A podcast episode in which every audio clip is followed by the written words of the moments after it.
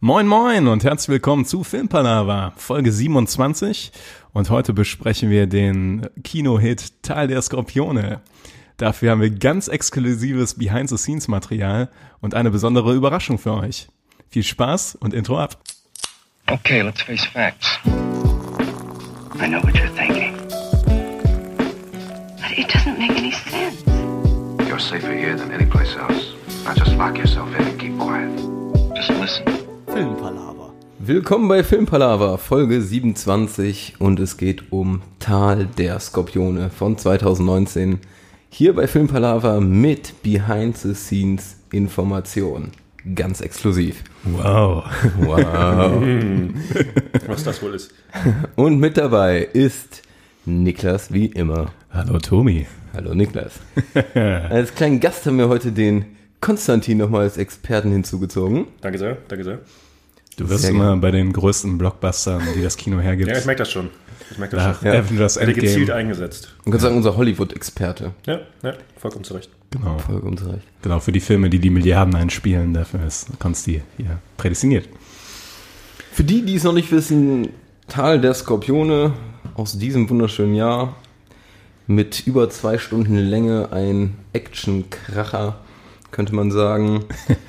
Kann man sagen. Unter anderem mit Ralf Richter und so weiter.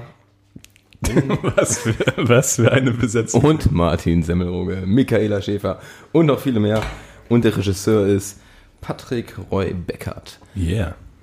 Ja, Als ich Michaela Schäfer gelesen habe, war ich schon dabei. Das ist eine so gute Schauspielerin. auf was hast du gehofft? Und das hat man, um es schon mal vorauszugreifen, man hat ja von Michaela Schäfer nicht mal das bekommen, was man sich erhofft hat. Ja, so ein bisschen, ne? So, ähm, Also, ja, so ein bisschen. Aber, aber wenn man RTL einschaltet, kriegt man tendenziell mehr als in dem Film, ja, das stimmt. ja. In vielerlei Hinsicht. Nun ja, ähm, starten wir mal. Wir waren alle wunderschön zusammen, zivilisiert im Kino. zivilisiert waren wir. Zivilisiert, einen Vino vielleicht getrunken. Konstantin, erzähl doch mal ganz kurz und knapp von unserem Kinoerlebnis, ohne auf den Film einzugehen. Absolut. Also, wir waren in Köln mit ein paar Leuten im, im Kino. Ich wir Äh, es war spät abends an einem Freitag. Wir hatten nichts Besseres zu tun. Äh, die, Vor die Vorstellung war wirklich um halb elf, also es war wirklich sehr spät. Wir waren fast die einzigen im Kinosaal. Da waren, glaube ich, drei andere Parteien noch, äh, die sich auch zum Teil bemerkbar gemacht haben. Ähm, und wir haben den Film, Film genossen. Ja, wir haben ein Vino dabei getrunken. Wir wussten, es wird nicht der beste Film des Jahres, ja, denn das war ja schon Endgame. Ähm, und ähm, sind rein, hatten Spaß und sind raus und äh, hatten auch noch ein bisschen Spaß. Das ist wunderschön zusammengefasst. auf jeden Fall. Da sind auch noch ein paar Sachen dazwischen, aber das ist, glaube ich, die Rahmen, der Rahmen darum. Die wichtigen Dinge, ja. Das war gespickt mit Euphemismen und, und Glattschleifen von tatsächlichen Ereignissen. Aber ja, jugendfrei gestaltet. man kann auf jeden Fall nicht bezweifeln, dass der Abend Spaß gemacht hat. Ja, das Ja. stimmt. Oh Einer ja. der besten Abende. Einer der besten Abende. Einer der besten Filme ist jetzt die nächste Frage. Niklas, wie hältst du das? Oh. So, erzähl mal, worum es geht, generell. So eine Synopsis. Wenn es geht. Ähm, ja, da fragt ihr vielleicht auch den Falschen, weil ich den Film ja gar nicht komplett gesehen habe. Aber ich versuche es trotzdem mal. Ähm, korrigiert mich, wo ich falsch liege. Ich bezweifle, dass ihr es könnt. Also, ähm, es geht um einige harte Kerle, die quasi, oder Frauen, die in ein begrenztes Gebiet gesperrt werden. Und dann geht es ein bisschen, ja, nach dem Battle Royale-Prinzip, ähm, quasi, es wird versucht, dadurch rauszufinden, wer der Supersoldat ist, dass die Leute sich gegenseitig umbringen und sich am Ende einer herauskristallisiert. Habe ich das gut Mhm. Ich zusammengefasst? denke, das war Ja, also eigentlich ziemlich gut. Okay, ja. okay. Das war das Setup oder zumindest das ähm, war die grobe Handlung. Ja, Und ähm, ja, das war schon ein sehr trashiges Trash-Gewitter, muss man ehrlich sagen. ja. Obwohl es schon schwer zu sagen ist, ob es noch Trash ist oder ob es eine Stufe tiefer ist. Ja, das wollte ich euch auch fragen. Ob das Ja. äh, noch als Trash einzuordnen ist. Ja, und der Film, der, nur um das nochmal tiefer zu legen, der, der schwankt halt zwischen zwei, ähm, zwischen zwei Szenen, sage ich mal. Ne, diese, dieser, diese Schlacht in diesem Wald mit zwischen Hunderten von Leuten gefühlt und einem Konferenzraum, wo Leute sitzen und was besprechen zu dieser Schlacht und man mehr und mehr versteht, worum es da eigentlich geht. Ähm, Im besten Fall. Im, ja, okay. Also ganz komplexes Storytelling. Zwei Schauspieler, Schauspieler die sich gegenseitig Memento, ergänzen. Memento ist nichts dagegen. Ja. Man versteht ungefähr genauso viel. Man muss am Ball Stunde. bleiben, ja. Ja. Das stimmt, ja. Ähm, ja, ich finde immer, bei Trash ist ja so die Definition, ähm, wenn es selbst weiß, dass es Trash ist oder selbst so ein bisschen darauf hinarbeitet, dass es Trash ist, dann äh, kann man das Trash nennen. Ich fand bei dem Film war es eher so, dass es ähm, ja, also äh, eigentlich wirkte wie ein Amateur ähm, Film, zumindest größtenteils, wo dann einige ähm, doch recht bekannte Schauspieler reingeworfen wurden. Und dann in manchen Szenen hat es halt so, ich sag mal, die Trash-Grenze positiv überschritten, dass man sagt, okay, gerade habe ich Spaß. Ähm, aber in 90 Prozent der Szenen wurde nicht mal so die Trash-Kriterien erfüllt. Ich finde, es hatte den Charakter, es fühlte sich an wie ein schlechter Trashfilm, ein, also ein schlechter Trashfilm, der sich aber leider viel zu ernst nimmt. Ja. Ich fand, ich weiß nicht, ob der wirklich, also der Regisseur, keine Ahnung, ob der vorhatte, dass es, dass es wirklich Trash-Trash wird. Ich hatte eher das Gefühl, der wollte so einen leichten Ja. Kultstatus damit erreichen oder irgendwas. Und ist meiner Meinung nach etwas, etwas am Ziel vorbei. Ja. Also es ist kein neues Pulp Fiction. Das muss man sagen. Äh, Wer weiß, so vielleicht in zehn Jahren. Wie ähm, hier The Room. Der, Ja, stimmt. Das kann der natürlich wirklich schle schlechteste Film, wie man so sagt, der aber absoluten Kultstatus hat. Wer weiß, Teil der Skorpione in zehn Jahren. Vielleicht kriegt er auch ein Remake dann mit James Franco. Dieses Der- dieses der Remake gewinnt dann, gewinnt dann einen Oscar oder sowas. Es kann ja alles noch passieren, ne? Ja, wir bleiben. wir warten ab. Ja. Fast schon wahrscheinlich, ja. Was findest du denn selber, Tobi? Also man merkt schon, Konsti und ich waren nicht besonders begeistert und du Ja, als Stelle. natürlich auch nicht. Nein, aber klar muss man auch sagen, im Sinne der gemeinschaftlichen äh, Zeit dort ähm, hat der Film halt irgendwie dann auch so ein bisschen Spaß gemacht. Aber jetzt, wenn man es mal ganz nüchtern betrachtet, ist der Film, ganz nüchtern betrachtet, ist der Film wirklich nicht sehr Ja. positiv. Also da kann man auch wirklich sehr wenig Positives nennen. Ja. Ich muss auch sagen, man hat wirklich diese, dieses billige Gefühl die ganze Zeit gehabt, ne? wie, so, wie so ein billiges Produkt, was man kauft, so aus China irgendwie. Ja, so ein bisschen wie so eine, so eine zwölfte Klasse, die vielleicht Ja, genau. den ersten Film Das. Licht war immer schlecht, so der Ton war schlecht, so die, die schauspielerischen Künste waren, bis auf einzelne Ausnahmen, ja, ganz wichtig, Ja. äh, wirklich äh, am Boden eher. Ähm, die Handlung hatte eigentlich keinen stringenten Faden, man hat überhaupt nicht verstanden, was gerade wo passiert. Das man hat man den, wirklich gar nicht verstanden. man hat den Also, Kontext nicht verstanden. Man hat, wusste nicht, wie, wie groß das Gebiet, wo die drin sind. Ist das jetzt ein. Keine Ahnung, man hat einfach das nicht begriffen, was da. Und ich, ich weiß noch genau, eine Stunde in den Film, ich saß neben dir, Tobi. Ich habe. Okay, Ich- ich weiß. Andere Faktoren vielleicht auch noch, aber ich habe mich rübergelehnt zu dir. Ich habe wirklich nicht verstanden, was da gerade was da gerade stattfindet. Es waren so viele Charaktere, so viele Handlungsstränge, die unnötigerweise parallel laufen, ähm, dass einfach, es war mir nicht möglich zu verstehen, worum es da geht. Wo, wo, worauf, worauf es hinausarbeitet gerade. Und ähm, ähm, wie gesagt, externe Faktor- Faktoren gab es da auch noch, aber das hat mir so ein bisschen äh, den Spaß verdorben. Und man muss sagen, die Zeit weit über zwei Stunden Oh ja, fühlten sich weit, weit, weit über zwei Stunden an. wirklich unnötig. Ähm, nun ja, aber das Gute ist, man konnte kurz auch mal auf Toilette gehen und war immer noch mitten im Mit Film. gutem Gewissen. mit gutem Gewissen. Gut im Gewissen, ja. Und einem kleinen Sprint. Ja, ähm, wir haben ja hier wunderschöne Exklusiv Sachen noch äh, für euch vorbereitet, sagen wir mal. Haben wir schon die Ähm, Punkte verteilt? Ach ja, machen wir noch ganz kurz die Punkte. Da wird Ja. das gleich überhaupt nicht awkward, wenn wir die Punkte schon verteilt haben. Aber lass mal echt machen. Also ich würde dem in der Tat dürfen wir, ich, also ich würde Ja. so einen von zehn geben, wenn Hier. wir keine Null von zehn Gibt auch leider keine halben Ich muss Punkte. leider sagen, es war der schlechteste Film, den ich zumindest in den letzten Jahren im Kino gesehen habe. Ich muss mich dem einfach komplett anschließen, leider. Ja, ich gebe ihm zwei von zehn. Das war ein Film. Es hat einen Anfang und Ende gehabt. Dafür hatte- kriegt er einen extra hatte Punkt, Höhepunkte. Dafür gibt es einen Punkt. weil er aufgehört hat irgendwann. Das, hatte halt, das war halt ein Film. So Ja. an sich war es ein Film. Und äh, ein extra Punkt für die einzelnen Highlights. Also der Film war der schlechteste, den ich mal so im Kino gesehen habe. Die Erfahrung des Kinos war die beste, glaube ich, bisher, die ich hatte. Ja, stimmt. Ja, das wir, haben das, wir haben das meiste rausgeholt, wirklich mit äh, gemeinsam geballter Anstrengung. Ja. Das hat funktioniert. Ja, und wir hatten uns ja schon so ein bisschen gefragt, was dieser Patrick Roy Beckert sich dabei gedacht hat. Ob es trashig sein sollte oder nicht, oder wie es überhaupt da zustande kam. Und da fällt mir doch gerade auf, da haben wir ja hier wen sitzen, der das beantworten könnte. Was? Was? haben wir etwa hier einen Schauspieler vor uns, der im Film mitgespielt hat? Was? Oh. Nein. Nein, das kann ja nicht sein. Da haben wir nochmal das ganze Budget von Filmpalava investiert, um einen kleinen Star hier ranzuholen. Ja, wir ich meine, ich habe jetzt, in meinem- ich hab jetzt in meinem Terminkalender so äh, eine Stunde für euch freigeschaufelt. Ich äh, reise jetzt natürlich hier von Interview zu Interview aktuell. ähm, bin auf diversen Premieren. Und äh, ja, aber ich freue mich, heute hier bei euch zu sein ja, und den Film ein bisschen zu promoten. Willst du vielleicht Nochmal einen Aufschwung. genau. Willst du dich vielleicht kurz vorstellen, den Zuschauer?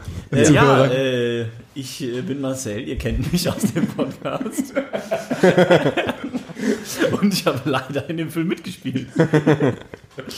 Jawohl. Jawollo. Ja, was soll man sagen? Ich war jung und brauchte das Geld, jetzt bin ich alt, brauche das Geld immer noch. Aber äh, ja, habe auch kein Geld bekommen. Oh, dafür, da kommt direkt die erste Frage. Du hast kein Geld dafür bekommen? äh, nee, also das war tatsächlich, um das mal kurz einzuordnen. Ja. Der, der Film ist ja jetzt rausgekommen. Ähm, ich habe für den Film gedreht 2013. Also vor sechs Jahren. Damals war ich quasi frisch von der Schauspielschule runter und dann ist es erstmal so, ähm, du versuchst erstmal überhaupt Material zu bekommen. Ja. So, egal was es ist. Und damals hatte mich der Regisseur, der Patrick Rollbeck, hat eben angeschrieben, ähm, dass er mein Profil halt irgendwo online gesehen hätte auf so einem Schauspielportal und dass er eine Rolle für mich hätte, zusammen mit Ralf Richter. Und dann dachte ich mir erstmal, ja, Ralf Richter kennt man, ist eine Person, die ist zumindest im deutschen Fernsehen bekannt. Und mit dem erstmal so Material zu haben, ist für mich für den Start auf jeden Fall keine schlechte Sache. Auf, auf keinen Fall. Genau, also war das so der Anreiz und dass ich ja, das dabei rauskommt, dass das Ding dann im Kino läuft und ähm, dass das sechs Jahre dauert, war mir dann natürlich nicht klar. Aber es war quasi ähm, deswegen kein Gehalt. Es gibt dann quasi diese Rückstellungsverträge, die sozusagen heißen, man bekommt kein Geld, es sei denn, der Film wird überkrass erfolgreich, dass er die Produktionskosten deckt. Ja, ja, Und alles, was dann drüber hinaus kommt, das wird dann quasi unter den Beteiligten dann aufgeteilt zu einem gewissen Maß. Wie viel Prozent wäre das gewesen? Ach, ich weiß es Okay. nicht. Ich glaube, ich, wahrscheinlich habe ich den Vertrag nicht mal mehr. ja, mal ehrlich. Richtiger Geschäftsmann. Ja, Das Kino war jetzt auch nicht so gefüllt, dass man sagen würde, man hätte Hoffnung. Dass dass ich mir ehrlich Hoffnung machen könnte. Nee, tatsächlich nicht. Nee, aber so äh, lief das quasi ab, ja. Kannst du was zu deiner Rolle sagen? Wen du spielst? Ja, also meine Rolle heißt Aaron. Ähm, ich bin im Prinzip gehöre ich zu einer gewissen Gruppe von Leuten, ähm, die auch aus der High Society quasi sind. Das heißt, ähm, es ist nicht nur so, dass die äh, ganzen Schwerverbrecher, harten Kerle da reinkommen, sondern es gibt zusätzlich auch noch eine Gruppe von quasi Leuten, die dafür bezahlen, dass sie da mit rein können, um diese Schwerverbrecher zu jagen und die quasi straffrei umbringen zu können. Und ich bin halt der Sohn von einem dieser reichen Leute und bin mit einer Gruppe von Leuten da, um genau das zu machen. Ja. Und werde dann aber relativ schnell von Ralf Richter quasi, ich sag mal, überfallen. Meine Partnerin wird einfach über den Haufen geschossen. Und um dann zu überleben, sage ich ihm halt, ja, hey, ich kann dir helfen, hier rauszukommen, aber dafür musst du mich am Leben lassen. Und dann bin ich quasi für einen kurzen Zeitraum, ich bin jetzt auch nicht super viel auf der Leinwand zu sehen, vielleicht insgesamt ein bis zwei Minuten, ähm, die ich Ralf Richter dann quasi begleite oder mit ihm kurze Kampfszenen da habe, kurze Schusswechsel habe, äh, bis ich ihn dann auch zu anstrengend werde und er mich immer noch auf den schießt. Aber das, aber das war, das war mehr als zwei Minuten. Gefühlt waren das so zehn. Ja, so reine Screentime könnte zwei Minuten sein. Aber dann Ja. warst du ja, du warst ja. Ja. schon in einigen Szenen zu sehen. ne? Ich war schon in ein paar Szenen drin, das stimmt. Ähm, ja, ich weiß jetzt, vielleicht sind es auch vier Minuten, so genau weiß ich es jetzt tatsächlich nicht. Du siehst, noch so, du, siehst ja noch, du siehst ja noch so jung aus, so unverbraucht in dem Film. Aber ja, ja, ist ja auch sechs Jahre her. Ja, genau. Also so, so kam das im Prinzip damals. Also Thema Finanzen. Ähm, ich habe bis heute nicht, also ich habe zweimal ge- gedreht, einmal halt 2013 und dann, ich glaube, ein halbes, dreiviertel Jahr später meinte der Patrick eben, ja, wir brauchen oder wir wollen noch zwei, drei Szenen mehr machen. Äh, wir drehen dann nochmal äh, zwei, drei Drehtage neu. War die Und- Story nicht kohärent? Genau, weil die Story nicht einfach gar wird. Das ist eh das Hauptproblem, aber dazu kommen wir vielleicht später noch. Aber ähm, damals, also davon habe ich noch nicht mal meine Fahrtkosten wieder. Von dem zweiten Dreh. Das waren, glaube ich, 40 Euro oder so und ich habe mehrfach gesagt, ja Leute, hier, ich könnte die Fahrtkosten, habe ich bis heute nicht gesehen. Boah, krass, ja, das ist ja schon echt äh, unprofessionell. Diese Filmbranche. Das, ich meine, also wenn du den Film anguckst, Ja. Okay, er spricht nicht für geballte Professionalität. ja. stimmt. Ganz anders als Filmpalaver. Ganz anders. Ja. Deshalb bist du jetzt auch zu uns gekommen. Genau. Das ist sehr erfreulich. Ja, natürlich. Ich muss ja meinen Ruf ein bisschen pushen wieder. Erstmal die Frage, wie war das für dich das erste, das war der erste Kinofilm, in dem du quasi drin warst, oder? Ja, auf jeden Fall. Wie war das so für dich als Erfahrung? Ja, ist schon verrückt irgendwie. Also ist es tatsächlich. Also ich habe auch nicht damit gerechnet, dass ich überhaupt jemals in einem Film bin, der tatsächlich im Kino läuft. Ja. Ähm, so gesehen auf jeden Fall eine coole Erfahrung. Ähm, Hätte es dann lieber gehabt in einem anderen Film, aber, aber trotzdem, also man muss ja auch mal sagen, wie Konzi es gerade schon sagte, dadurch, dass wir halt wirklich mit vielen Leuten da waren und das so ein bisschen zelebriert haben, war es für mich auf jeden Fall ein richtig cooles Ereignis. Aber das habe ich mehr euch zu verdanken als der Tatsache selbst oder dem Film. Sondern das war wirklich mehr so, dass ihr halt alle gesagt habt, komm, yo, wir machen da so ein kleines Happening draus und das fand ich halt mega nice. Also, Und das so Coole gesehen- ist, wenn deine Karriere so richtig steil geht als Schauspieler, wovon ich fest ausgehe übrigens, dann ist es auch eine coole Geschichte, als mein erster Film war ein richtiger Trash-Film. das Und wir sind da mit wohl 15 wahr. Leuten rein. Ja? Vor allen Dingen mein Etc., erster etc.. Satz im deutschen Fernsehen war voll die Pornoschlampe. Stimmt. Und mein erster Film ist Tal der Skorpione. Also zu erzählen hätte ich auf jeden Fall was. was so die, die Startschwierigkeiten eines Schauspielers angeht. Ja, aber wenn du irgendwann wirklich dann äh, Profi-Schauspieler bist, ganz groß in, groß in Hollywood mitmischst, dann wird vielleicht sich jeder Teil der Skorpione angucken wollen. Ja. Und dann wird's berühmt. Und dann krieg Und dann kriegst du vielleicht noch 5 Euro oder so. Du kriegst deine Fahrtkosten oder was? Dann krieg ich dann Fahrtkosten vielleicht erstattet. Ja. Ja. Ja, schon. Aber erzähl doch mal ganz kurz, ähm, weil ich kann es mir nicht vorstellen und viele wahrscheinlich auch nicht. Wie läuft denn so ein Tag da am Setup? Wie ist so ein Drehtag? Von vorne bis hinten, in kurz und knapp. Ähm, also im Prinzip la- laufen die Dreh- Drehtage, egal ob du jetzt ein professionelles Projekt hast oder ein Amateurprojekt, ziemlich ähnlich ab. Ähm, du hast normalerweise, kommst du ans Set, da gibt es ein kleines Frühstück, äh, du hast meistens den ganzen Tag halt eingeplant, wirklich. Ähm, hast dann eben eine gewisse, also du bekommst eine Dispo, wo drin steht, welche Szenen werden heute gedreht, in welcher Abfolge, welche Schauspieler sind da benötigt und so weiter und so fort. Und drehst das dann im Prinzip einfach runter. Jede Szene, wie man das wahrscheinlich kennt, aus verschiedenen äh, Winkeln, verschiedenen Perspektiven, nahe, to- totale, halbnahe etc. Äh, normalerweise mehrere Takes. Wenn man mit Ralf Richter zusammenspielt, nur ein Take, weil Ralf Richter eine Aufmerksam Aufmerksamkeitsspanne einer Fliege hat. Und deswegen äh, ist das Problem einfach, dass wenn du eine Szene mit ihm zusammen spielst und er ja quasi deinen Gegenpart spielen muss, man die Szene mit ihm möglichst schnell durchbekommen muss, weil er irgendwann halt unruhig wird und keinen Bock mehr hat. Das merkst du ihm halt an. Ja. Das heißt, alle Szenen, die man von mir auch im Kino gesehen hat, war First Take. Das ist alles der erste Take gewesen, den ich hatte. Das ist ja crazy. Ja. Und daraufhin war halt dann die Reaktion vom Regisseur immer, jo, alles klar, haben wir und jetzt auf Ralf. So, und bei Ralf musste halt auch zwischendurch immer wieder unterbrochen werden, weil er dann seinen Text vergessen hat. Das heißt, es waren immer wieder Pickups und das hat es ein bisschen mühselig gemacht. Aber ja, im Grunde genommen zum Ablauf selber, dann drehst du halt die Szenen, hast eine Mittagspause, drehst nachmittags nochmal was und meistens war es dann so, wenn wir halt gemerkt haben, okay, Ralf Richter ist jetzt nicht mehr aufnahmefähig, dann ja, machst halt einen Cut runter oder sagst, wir drehen jetzt noch ein bisschen äh, quasi Schnittbilder oder Atmosphäre, ne? dass du ein bisschen Landschaft filmst oder sowas, was du halt überall immer so reinschneiden kannst. Aber ja, so ist so der grobe Tagesablauf. Das klingt ja nicht so, als wäre der Ralf Richter so professionell am Set da richtig unterwegs. Vielleicht nicht mehr? Ja, wahrscheinlich nicht mehr. Also ich denke, Ralf Richter war mit Sicherheit mal auch professionell unterwegs. Ähm, ich kann mir auch ganz ehrlich gut vorstellen, dass er bei anderen Projekten auch noch professioneller ist. Ich glaube, auch Ralf Richter hat das Projekt nicht so ernst genommen. Ich denke halt, dass er dafür durchaus gutes Geld bekommen hat. Das weiß ich jetzt nicht, das spekuliere ich jetzt, aber er wird es nicht für lau gemacht haben. Da bin ich mir sehr sicher. Und ich glaube, für ihn war das auch so ein Independent-Projekt, wo er halt ein bisschen Geld für bekommt, so für ne nebenbei, was er halt so mitmacht. Ne? Ich glaube, er hat es nicht so 100% ernst genommen. Ich glaube, er hat auch nicht damit gerechnet, dass das Ding wirklich in die Kinos kommt und vermarktet wird. Äh, ich, So. Also kann ich mir nicht vorstellen, dass er da vor sechs Jahren dran gedacht hat. Und ich glaube, mit der Einstellung kam er auch einfach ans Set. So, es war so für ihn, glaube ich, mehr nebenher verdientes Geld. Aber ist trotzdem eine, eine grauenhafte Einstellung für einen Schauspieler, finde ich. Ja, absolut, leider. Ja, ich würde auch gerne was anderes äh, sagen, aber es war wirklich, also für mich als Anspielpartner extrem schwer. Das glaube ich. Das glaube ich super. Sowas merkt man in Filmen auch. Ne? Wenn die Schauspieler nicht richtig Bock haben, das merkst du Filmen so krass an. Und Ja. äh, man hat zum Beispiel, fand ich, in dem Film gemerkt, in den Szenen, die du mit Ralf Richter hattest, dass du Bock hattest und er nicht. Das hast, das hast du in der ersten Sekunde gemerkt. Ähm, und das, aber nur ein Take, ey, das finde ich ja crazy. Ja. Alle Dinger war First Take. Ich hatte nicht einmal einen zweiten Take für eine Szene.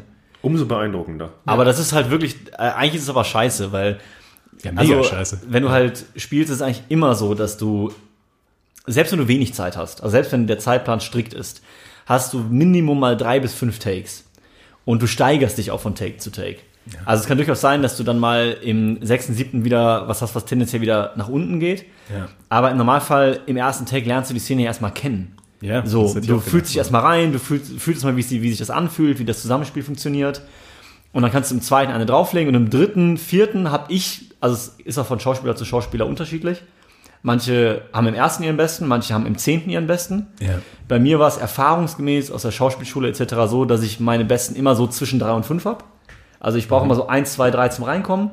Dann habe ich so das beste Level und dann wird es für mich irgendwann Routine und dann baut es wieder ab quasi. Aber die Chance hatte ich halt nie. Das fand ich halt auch schade. So.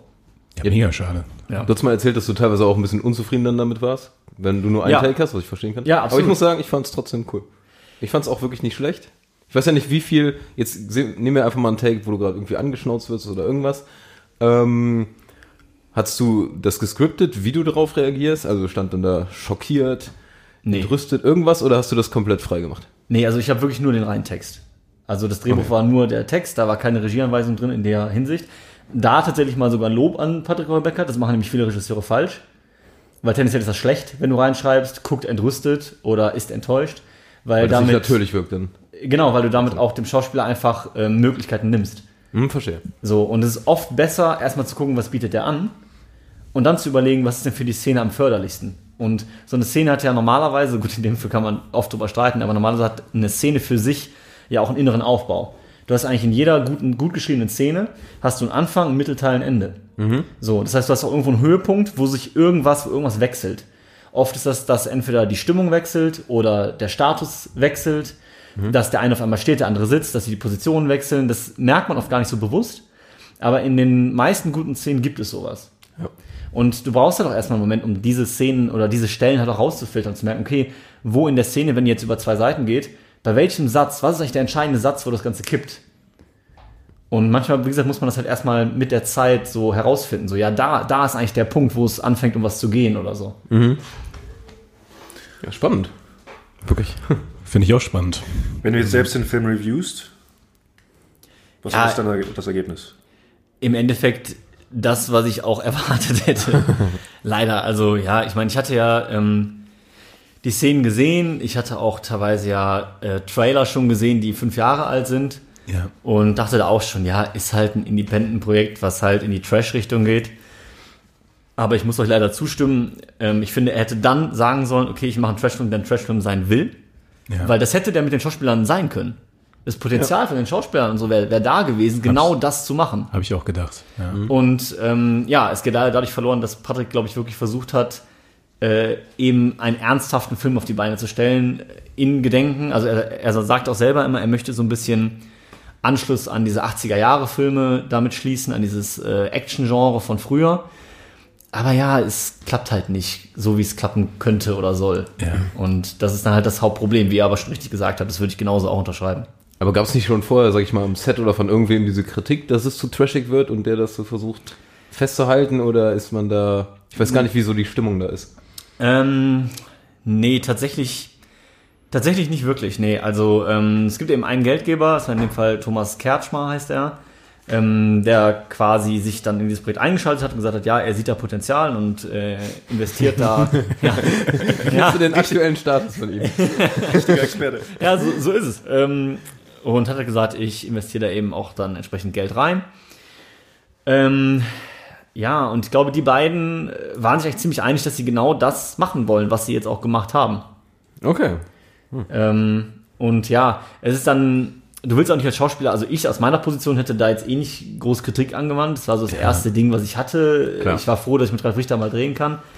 War zwar wütend über die Art und Weise, wie es dann geschehen ist, aber an sich war es trotzdem eine coole Chance. Ähm, und dann ist nicht das Erste, was du machst, da hingehst und sagen, ja, euer Film ist scheiße. Ich meinte jetzt auch nicht direkt von dir oder so, sondern, Sondern von anderer Es gibt ja, du hast ja eine Menge Leute, die dahinter stehen. Ja, er ja, hat ja auch das, Fall. obwohl er Regisseur hat, auch das Drehbuch geschrieben. Genau, hat er auch, ja. Vielleicht auch ein Fehler. Er hat auch, glaube ich, den Hauptteil geschnitten, wenn ich mich nicht irre. Ähm, was ich aber jetzt mal, weil wir gerade eh bei dem Thema sind, von wegen, wer da hätte was sagen können, Ja. was ich tatsächlich mal positiv sagen muss, ich habe ja auch viele Leute von der Crew und so weiter kennengelernt und da sind durchaus auch viele kompetente Leute mit dabei. Also es ist jetzt gar nicht so, dass man sagen kann, ja, das sind alles Leute, die da amateurhaft das zum ersten Mal gemacht haben. Äh, der Kameramann ist, finde ich, kann was, durchaus. Ähm, und was ich echt beeindruckend fand, ähm, was man, finde ich, dem Patrick auch wieder zugutehalten muss, dass er das wirklich auch so umgesetzt hat. Alles, was man in dem Film sieht, an, an Action, an äh, Ballerei, an Explosionen, an Blut, da ist nix CGI. Okay. Das ist alles komplett Pyrotechnik. Ist denn irgendwas CGI in dem Film? Nein. Nee, null. Das Okay. ist null CGI, das ist tatsächlich alles so gefilmt, wie es ist. Und Ja. eben äh, die ganze Explosion etc. wirklich mit Pyrotechnik. Die hatten da extra eine Pyro-Agentur halt beauftragt, die mit zwei, drei Leuten immer da war, die diese Blutbeutel mit hatte, die dann quasi explodieren, die du angebracht bekommst, die dann ferngezündet werden. Mhm. Ähm, hatten entsprechend quasi kleine Sprengladungen, die diese ja, Explosion im Boden hervorrufen, die dann wirklich hinter dir explodiert sind. Okay, Und da cool. muss ich schon sagen, das ist schon geil gewesen. Also geil- da auch mal Respekt an ihn, schon gesagt okay, ich will dieses Action-Ding machen, so wie es damals war. Und dann verwende ich auch die Methoden von damals. Mhm. Weil das war mit Sicherheit auch nicht billig. Diese ganze Pyrotechnik, die kostet, glaube ich, richtig, richtig Geld. Definitiv sogar. Und so gesehen, also klar, ich kann völlig verstehen, dass man das sagt. Ich bin ja selber, so, dass ich sage, die, der Inhalt vom Film ist ja leider ein bisschen daneben gegangen. Aber was das angeht, muss man sagen, ey, Respekt. Also ich glaube, das machten heute nicht mehr viele, so in der Art und Weise. Das macht fast keiner mehr, glaube ich. Ja. ne? Also, bei, Also ganz ohne CGI Ja. wüsste ich jetzt auch nichts. Ne? Ja.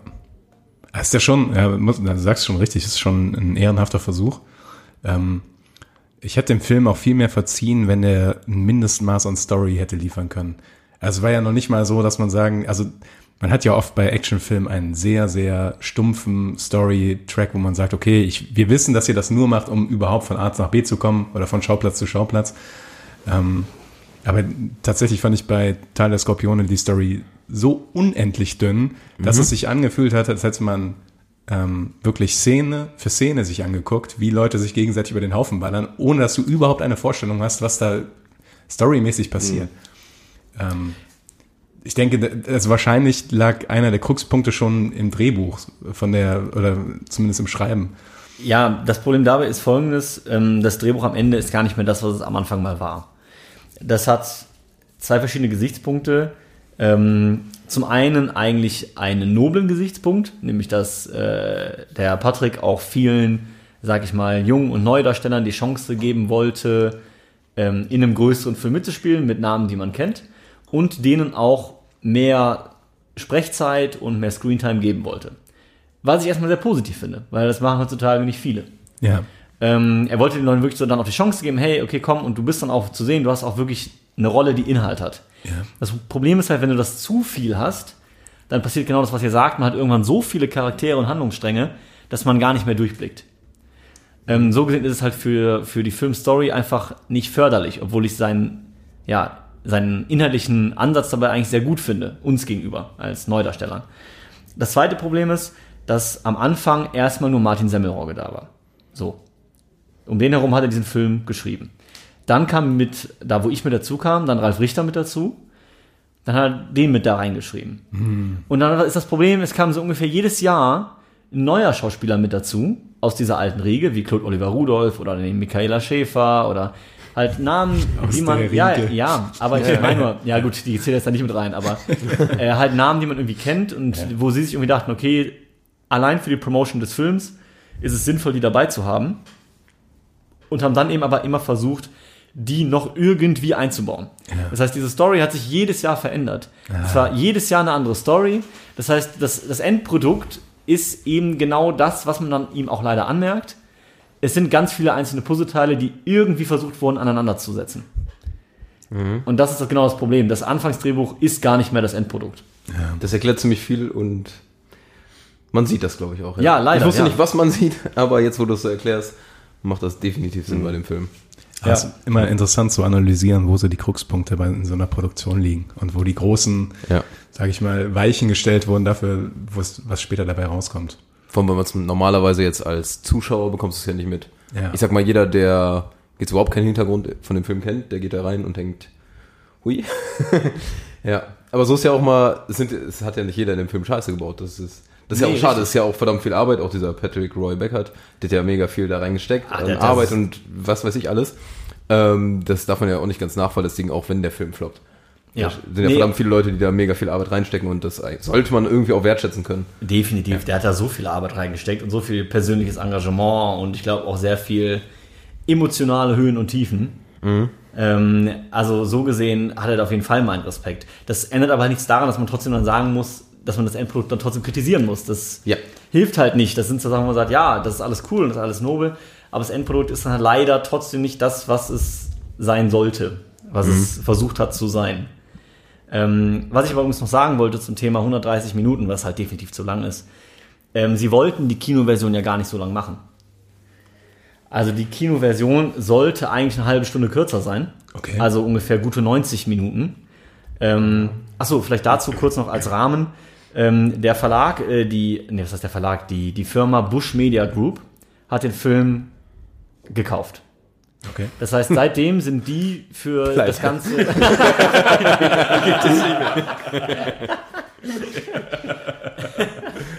Nein, äh, d- das heißt, seitdem sind die für das ganze Marketing etc. verantwortlich. Und ähm, die haben dann eben auch gesagt, der Film ist so uncut fürs Kino eigentlich zu lang. Wir wollen fürs Kino eine, einen Director's Cut, der 30 Minuten kürzer ist. Jetzt ist nur die, die Sache. Die Uncut-Version war bei der FSK schon durchgegangen mit ab 18. Und für die Uncut-Version musst du aber nochmal einen neuen Antrag einreichen, weil die das eben erst im Nachhinein entschieden haben. Hätten die beides zusammen eingereicht, wäre beides vom selben Gremium getestet worden und es hätte beides eine Zu- oder Absage bekommen. Ja. So, jetzt hat aber, wie gesagt, dieser Bush Media Verlag erst im Nachhinein gesagt, ja, wir wollen fürs Kino eine gekürzte Version, mussten die dann nochmal neu einreichen. Das heißt, das wurde auch von einem neuen Gremium beurteilt. Das war nicht das alte Gremium. Und Okay. das neue Gremium hat entschieden, nee, der kriegt von uns gar keine Freigabe. Und deswegen hat er keine Freigabe in Deutschland bekommen als gekürzte Version. Somit blieb denen nichts anderes übrig, als die schon durchgegangene lange Version ins Kino zu bringen. Das ist eine Schwachsinn, ne? Komplett bescheuert, aber bescheuert. so ist es tatsächlich gelaufen. Was ist, wenn die nochmal, weiß ich nicht, 25 Minuten gekürzt hätten? Würde es dann wieder ans nächste Gremium gegangen? Klar, dauert das aber. Ich denke schon. Also ich weiß nicht, wie viele Anläufe man da hat oder so oder wie das genau Ja. abläuft, aber das war auf jeden Fall jetzt der Werdegang, warum am Ende der, ja, die ungeschnittene Version im Kino lief und nicht 90 Minuten weniger. Wo ich mir denke, das hätte dem Film auf jeden Fall gut getan. ich denke auch. diese 30 Minuten zu kürzen auf 90 insgesamt. Also Niklas hat ja 90 geguckt. Wie war's? Ja, muss man uns vielleicht dazu sagen, durch eine Verkettung unglücklicher, unglücklicher Ereignisse bin ich äh, 20 Minuten oder eine halbe Stunde zu früh aus dem Film rausgegangen. Äh, das klingt jetzt falsch. Es war wirklich so, dass ich dachte, der Film wäre vorbei. Ich kam von der Toilette zurück und, und Personen kamen aus dem Kinosaal raus und sind rausgegangen. Und ich habe gedacht, okay, dann ist der Film jetzt wahrscheinlich vorbei und bin damit rausgegangen. Ähm, und wenn man weiß, dass man nachts dann nicht mehr in das Gebäude reinkommt, ist das ein nüchternes Erwachen, wenn man auf einmal draußen ist. In der Tat, in der Tat sehr nüchternes Erwachen. Aber ich hätte gerade noch zu der FSK, hätte ich dann noch eine Anschlussfrage. Ich wusste gar nicht, dass ein Film generell freigegeben werden muss von der FSK. Also ich, ich wusste, dass der eingestuft wird, so für ähm, unter 13, unter 16 und, äh, oder Rated R, also 18 oder höher. Ähm, aber ich dachte, wenn der halt reingeht und keine Freigabe kriegt, wird er automatisch 18 oder höher. Aber Nee. nein? Das ist dann genau das, dass die dann eben äh, sagen, ja, der kommt gar nicht in Deutschland. Das ist doch diese, wie, wie, wie heißt es denn? vielleicht wollten die uns einen Gefallen tun. Ja. Vielleicht auch das. Nee, äh, wie heißt es noch? Jetzt fehlt mir gerade das Wort, jetzt habe ich gerade da einen Hänger. Ähm, halt Spiele und Filme und sowas, die gar die zensiert, nee, nicht zensiert. Indiziert. indiziert, Dankeschön. Ja. Äh, die dann quasi indiziert sind. Das heißt, die dürfen dann einfach tatsächlich in Deutschland nicht präsentiert Ich werden. hätte gern gewusst, woran es liegt. Weil der Ähm, ist jetzt ich nicht weiß, ich weiß, dass die. Gründe äh, primär dafür waren, dass Gewalt verherrlicht wird. Okay, ja, okay. Das Und zwar in großem Ausmaß und äh, dann war die Entscheidung so, ja, nee. ja, okay, verstehe. Ja, kann man, denke ich, vertreten, die Meinung. Ja, also nicht nur aufgrund von äh, den Schusswechseln und Blut, das fließt, sondern auch aufgrund der Sprachwahl. Ja, das stimmt. Die, war, die Dialoge waren auch teilweise schon fast herrlich, ja. Ja. ja. So ein paar Sprüche, ey, ohne Scheiß. Was war das das mit dem, ich fick dich in das andere Auge? es gab War doch was. Das war irgendwie, geh auf die Knie, damit ich dir meinen Schwanz noch ins andere Auge rammen kann. ein Typ, der eine Augenklappe hat, ja. Ja, Ähm, das war so das. gut, dass wir explizit sind hier. Ach so, ja. Es gab aber auch so schöne, äh, irgend so eine Szene. Jetzt holen wir unsere Handys. Ne, hätten wir unsere Handys da, dann könnten wir jetzt leuchten. Einfach, das hat so wenig Sinn ergeben, alles. Es waren ganz viele Zitate, wo ich mir einfach nur dachte, wow. Nun ja. Ja. Ähm, Wir haben noch eine spezielle Kategorie wir vorbereitet. haben noch äh, ein, eine kleine Überraschung. Wir haben äh, von allen Leuten, die diesen Film gesehen und genießen durften, die kennen wir nämlich, Ähm, die kennen wir wir nämlich haben, alle äh, persönlich. ein paar Fans zusammengetrommelt. Und äh, die haben natürlich äh, große Fragen an den großen Schauspieler. Und da würden wir dir jetzt einfach abwechselnd Ja, geil, okay. ein paar ähm, Fragen stellen. Vielleicht so ein paar wurden gerade vielleicht auch schon erklärt.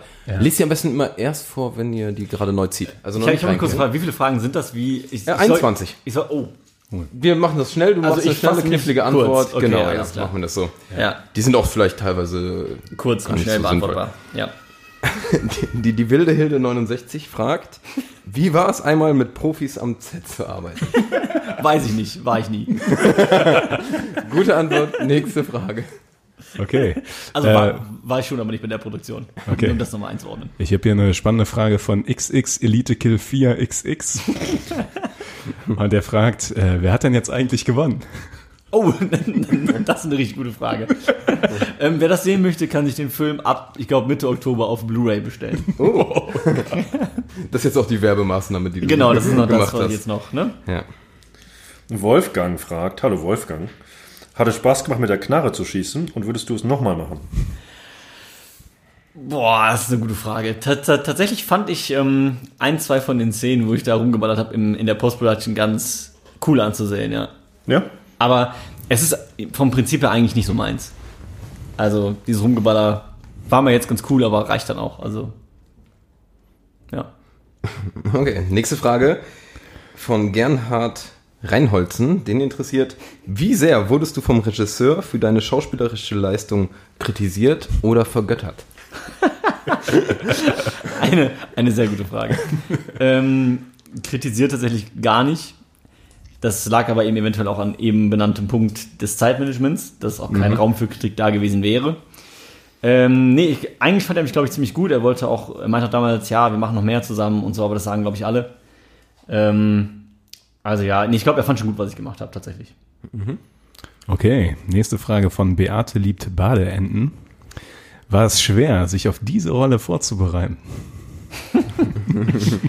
Ähm, ja, die Frage ist gar nicht so einfach zu beantworten, weil Fakt ist, es war so das erste Ding, was ich hatte. Es war mit Ralf Richter. Ich wollte das schon noch gut machen. So ist es jetzt nicht.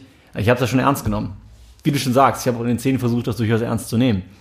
Was es mir dann eigentlich halt schwer gemacht hat, war eben mein Gegenpart. Also ich habe schon versucht, das ernst zu nehmen und mich auch so ein bisschen da rein zu versetzen, aber ja, war aufgrund der Rahmenbedingungen dann nicht so easy. Schön. Eins Kartoffel, wirklich interessante Namen, die hier reingeschrieben haben. Warum kommt der Film erst jetzt, wo die ganzen Hochkaräter des deutschen Kinos, unter anderem Bert Wollersheim, Marcel Gewehr und die eine von Germany's Next Topmodel ist wahrscheinlich Michaela Schäfer, bereits Nee, anfangen... äh, das ist Tainara Joy, irgendwas. Tainara Joy, noch was. Ach, da gab es noch eine. Ja, ja.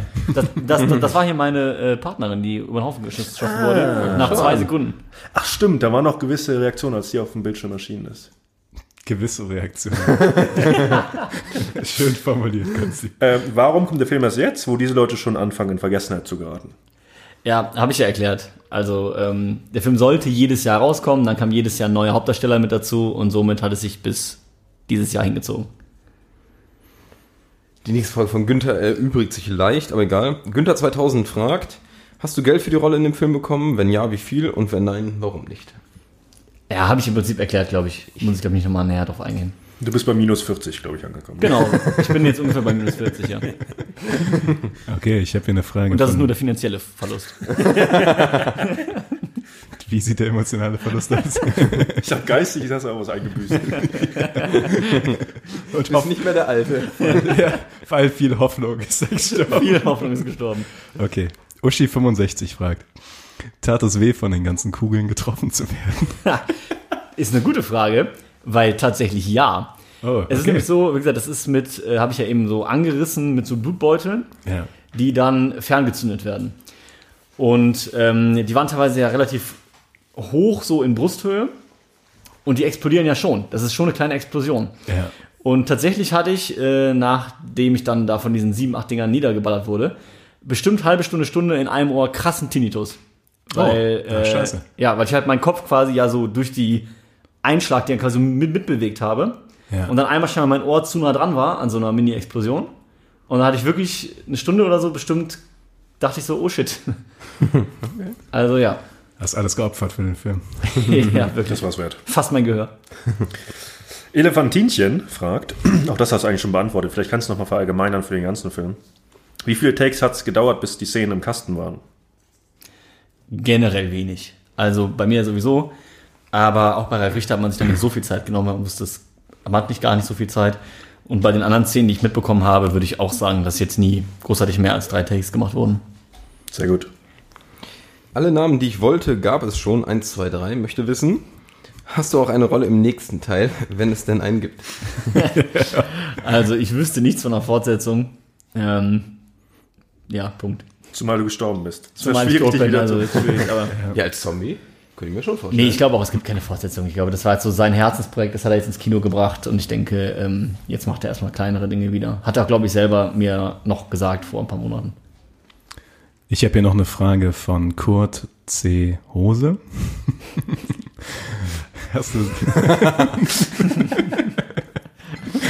hast du selbst eigentlich noch durch den komplexen Plot geblickt? Ich habe ab einer gewissen Stelle den Faden verloren und dann wurdest du erschossen. Ähm, ja, also tatsächlich, meinen eigenen Plot, den kann ich noch gerade so nachvollziehen, aber der Gesamtplot ist bei mir ähnlich verwirrend. Also ich, man muss ja dazu sagen, ich war ja jetzt nicht ähm, 90% beim Dreh dabei, sondern halt insgesamt irgendwie fünf, sechs Tage. Also so viel mehr Vorwissen hatte ich jetzt tatsächlich auch nicht. Volker. Volker hat eine richtig gute Frage. Volker Racho fragt, ist Michaela nackt am Set rumgelaufen?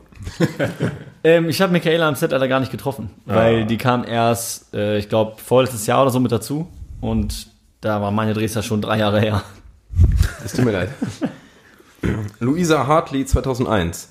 Warst du bei deiner Rolle zwischen den ganzen bekannten Leuten ein bisschen aufgeregt? Und hast du sie gut kennenlernen können? Oder hast du sogar heute noch Kontakt zu ihnen? Ja, also ich habe nur Ralf Richter kennengelernt, von den Namen, die man kennt. Ähm, Kontakt nein, gar nicht. Hatte er kein Interesse dran. Ich dann aber nach dem Dreh auch nicht mehr wirklich, um ehrlich zu sein.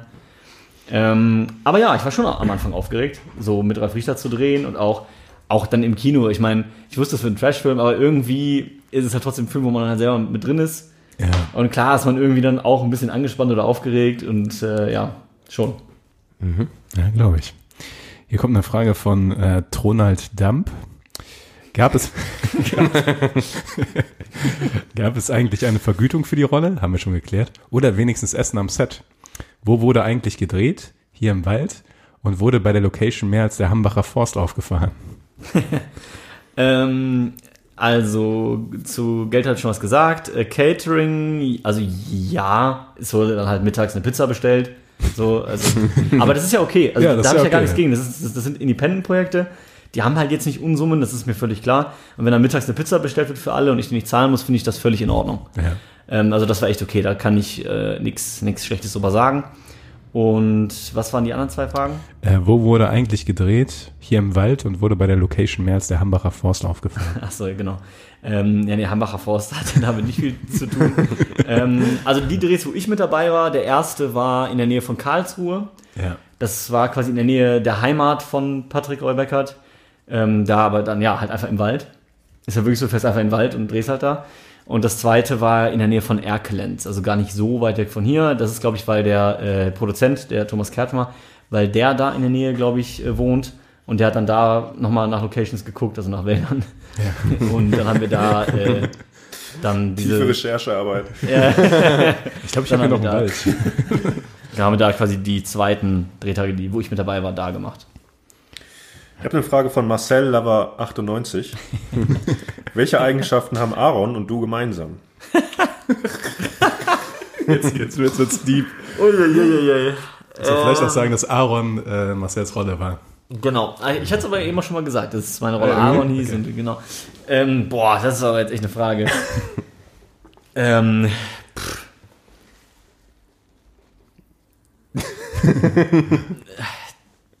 Tobi? Ja, nächste Frage. Ja, kann die Tut keine uns leid. Marcel Lover. Ja, gut, dann 98. es gibt mir Tut ja leid, Marcel war, aber. Dann äh, von Katniss Everdeen-Fan. Findest du auch, dass der Film nur ein billiger Abklatsch von Die Tribute von Panem ist und suchst du dich als Äquivalent zu Jennifer Lawrence? Das ist eine herrliche Frage. Ähm, äh, ja, genau das ist es. Genau das sollte es auch, glaube ich, sein. Also ich dachte auch damals schon, weil da war der Film ja auch schon draußen, Tribute von Panem. Ah, war schon, okay. Da ich mal schon so, Moment, das Prinzip kommt mir doch bekannt vor. Also äh, ich dachte mir da halt schon, okay, es ist so ein bisschen Tribute von Panem für Arme.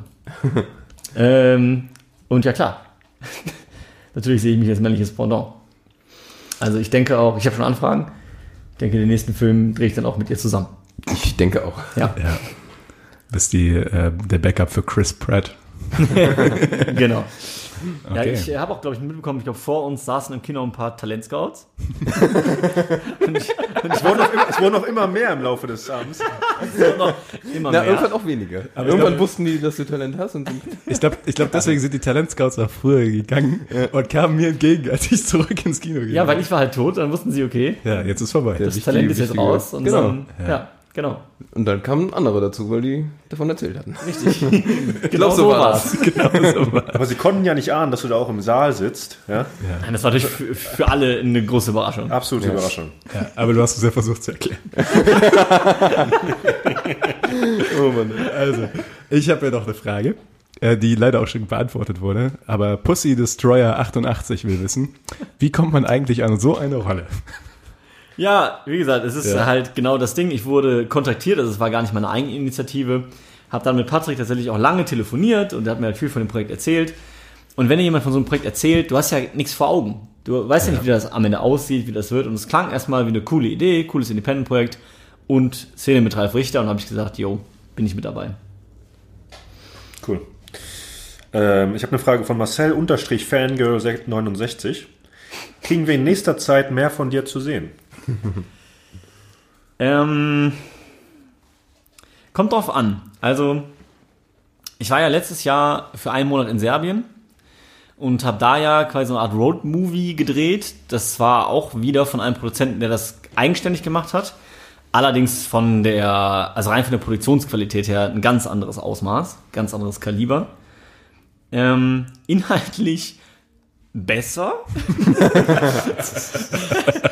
Aber wenn ich jetzt so, so im Vorhinein den Film bewerten müsste, ohne ihn gesehen zu haben, weil ich habe selber noch keinen Final Cut gesehen oder irgendwelche Ja. Szenen, schafft er vielleicht eine 3 von 10. So. Okay. Also Ja. vielleicht. Also die, die Hoffnung hätte ich. Ähm, Verdreifacht, könnte man auch ja, sagen. immerhin. Ne? Also da wäre es tatsächlich auch so, da hätte ich eine der vier Hauptrollen. Ähm, da wäre ich also sehr, sehr viel zu sehen.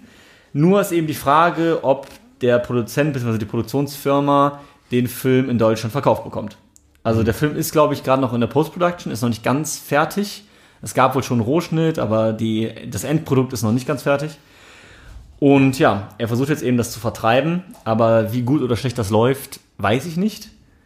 Ähm, ich weiß, dass es jetzt aktuell noch keinen Käufer gibt, aber ich glaube, er hat so viel auch noch nicht versucht. Und daher habe ich keine Ahnung, was mit dem Film passiert. Ob der einfach versandet, ob es den niemals geben wird oder ob der irgendwann mal zu sehen sein wird. Und wenn ja, ob im Fernsehen, ob im Kino, ob auf DVD, ich habe keine Ahnung. Bist auf jeden Fall eingeladen, ihn bei Filmpalava zu präsentieren. Oh ja. Also ich muss auch sagen, ich bin da tatsächlich auch selber gespannt, wie der Film ist, weil das war schon cool. Das war ein ganzer Monat, den wir da in Serbien ge- gedreht haben. Das war was ganz anderes. Wir haben da echt coole Locations gehabt. Also das wirklich. Ich glaube, Bilder sind teilweise sehr coole mit dabei, definitiv. Und ja, über das Drehbuch kann man auch da sehr streiten, aber gut. Ist halt so eine flache Komödie, würde ich mal sagen. Sehr flach, aber ja. Vielleicht können wir da nochmal ein Special irgendwann drüber machen. Ja, ich find's cool. Wie, also als. Unterschied zu Teil der Skorpione, gerade Ja, vom das- Dreh und alles. das würde sich halt auch viel mehr lohnen im Kino. Also wirklich, weil ich da halt wirklich permanent präsent bin und nicht eben nur so ein paar. Das klingt schön. ja. Dann lohnt sich das auf jeden Fall. Ja, interessant. Ähm, dann will deine Mutter noch wissen. Hallo du- Mami. Dann kommst du nach Hause. Wenn du die Zeit zurückspulen könntest, würdest du trotzdem nochmal in Tal der Skorpione mitspielen? Das ist eine richtig gute Frage. Ähm, mit dem Wissen von heute quasi. Ja, Ja. Riecht nach einem Nein. Na, also ich glaube, da kommt ein Ja. Auf ich sehe ein Ja. Ich Für den Spaß, den wir im Kino hatten. Marcel guckt gerade sehr gequält, muss man sagen. ja, wirklich, weil. Äh, ja, doch. Ja, doch. Für die Ja, Geschichte, die doch wir in gerade. zehn Jahren erzählen. Doch, also sagen. allein für die Story und für den Abend. Allein für den Abend, wir hatten, äh, das, äh, würde ich es wahrscheinlich nochmal auf mich nehmen. Für, für euch. ja. Das freut uns, ja. Ja. Ich habe noch eine Frage, äh, verstehe ich persönlich nicht, aber vielleicht versteht ihr die. Äh, Marcel Geballas, äh, kann er es denn jemals lassen? Ja, ich verstehe die Frage. die hat ein bisschen Rock am Ring Bezug. Okay. Und nein, das Fuß. Ach so. Das, das, das Fuß, genau. Nein, äh, der Fuß steht immer am Gaspedal. okay. also- Sehr schön, fair. ja. Das ist fair. Ich denke, die meisten können etwas damit anfangen. Und dann Ja. ist es das schön, ja. An die anderen tut uns leid. Konsti, deine letzte Frage oder hast du keine mehr? Ich habe keine mehr. Oh, ich dachte, Vielleicht waren es doch jeder nur 20. hätte sieben gehabt. Ja, aber das war Aber sehr, sehr schön. Oh, war direkt an einem Schlitz. Ah, da haben wir doch noch eine. Und jetzt, wo ich die Frage lese, passt das mit dem Schlitz auch ganz gut. Aber ich weiß, das ist deine Antwort. Äh, Sabine aus Stuttgart fragt, hast du Michaelas Bubis gesehen? Ich kenne die Antwort, weil du sie nicht gesehen hast. Korrekt, ja. Nicht im Film, Ja, was ist das leider? sondern am Ich, Set. ich weiß nicht, ob ich die hätte sehen wollen, ehrlich gesagt. Also, weiß ich nicht. Ja gut. Also ich glaube, jeder hat schon mal Einmal RTL anschalten. Ja, die gesehen, hat eh jeder schon mal gesehen, wahrscheinlich irgendwo. Ja. Unfreiwillig, aber Ja. Die werden einem ja quasi ins Gesicht gedrückt, wenn man RTL einschaltet. wohl wahr. Das war sehr, sehr amüsant. Und sehr informativ. Ja, ich freue mich über die äh, zahlreichen Zuschauerfragen. Ja, danke für die Fragen. Ja, danke ans Zusenden an alle. Genau. sehr, sehr cool auf jeden Fall. Sehen Ja. wir immer gerne. Das war Tal der Skorpione. Mit Exklusivinterview mit Marcel Gewehr. Ich bin gespannt, ob jemand von den Zuhörern auf dieser Basis sich den Film angucken wird. Ich auch. Ja. ja ich würde sagen, dann rappen wir das hier ab, oder? Web, web, web. Vielen Dank, Marcel. Es war mir eine Freude. Das Für uns eine Ehre. Danke Konstantin Das war auch als genau. Gast hier. Ja. ja. Und dann sehen wir uns das nächste Mal bei Folge 28. 28. Ja, und ich hoffe, diesmal wird es nur eine Woche dauern, bis wir das veröffentlichen. Wir geben uns Mühe. Wir geben uns Mühe. Deswegen euch allen noch ein schönes Wochenende. Und das war's von Filmpalava. Ciao, ciao.